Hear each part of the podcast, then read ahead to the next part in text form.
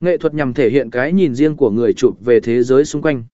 Có thể nói, chụp hình là một cách để tạo nên một cuộc sống thứ hai, một cuộc sống bên trong ống kính.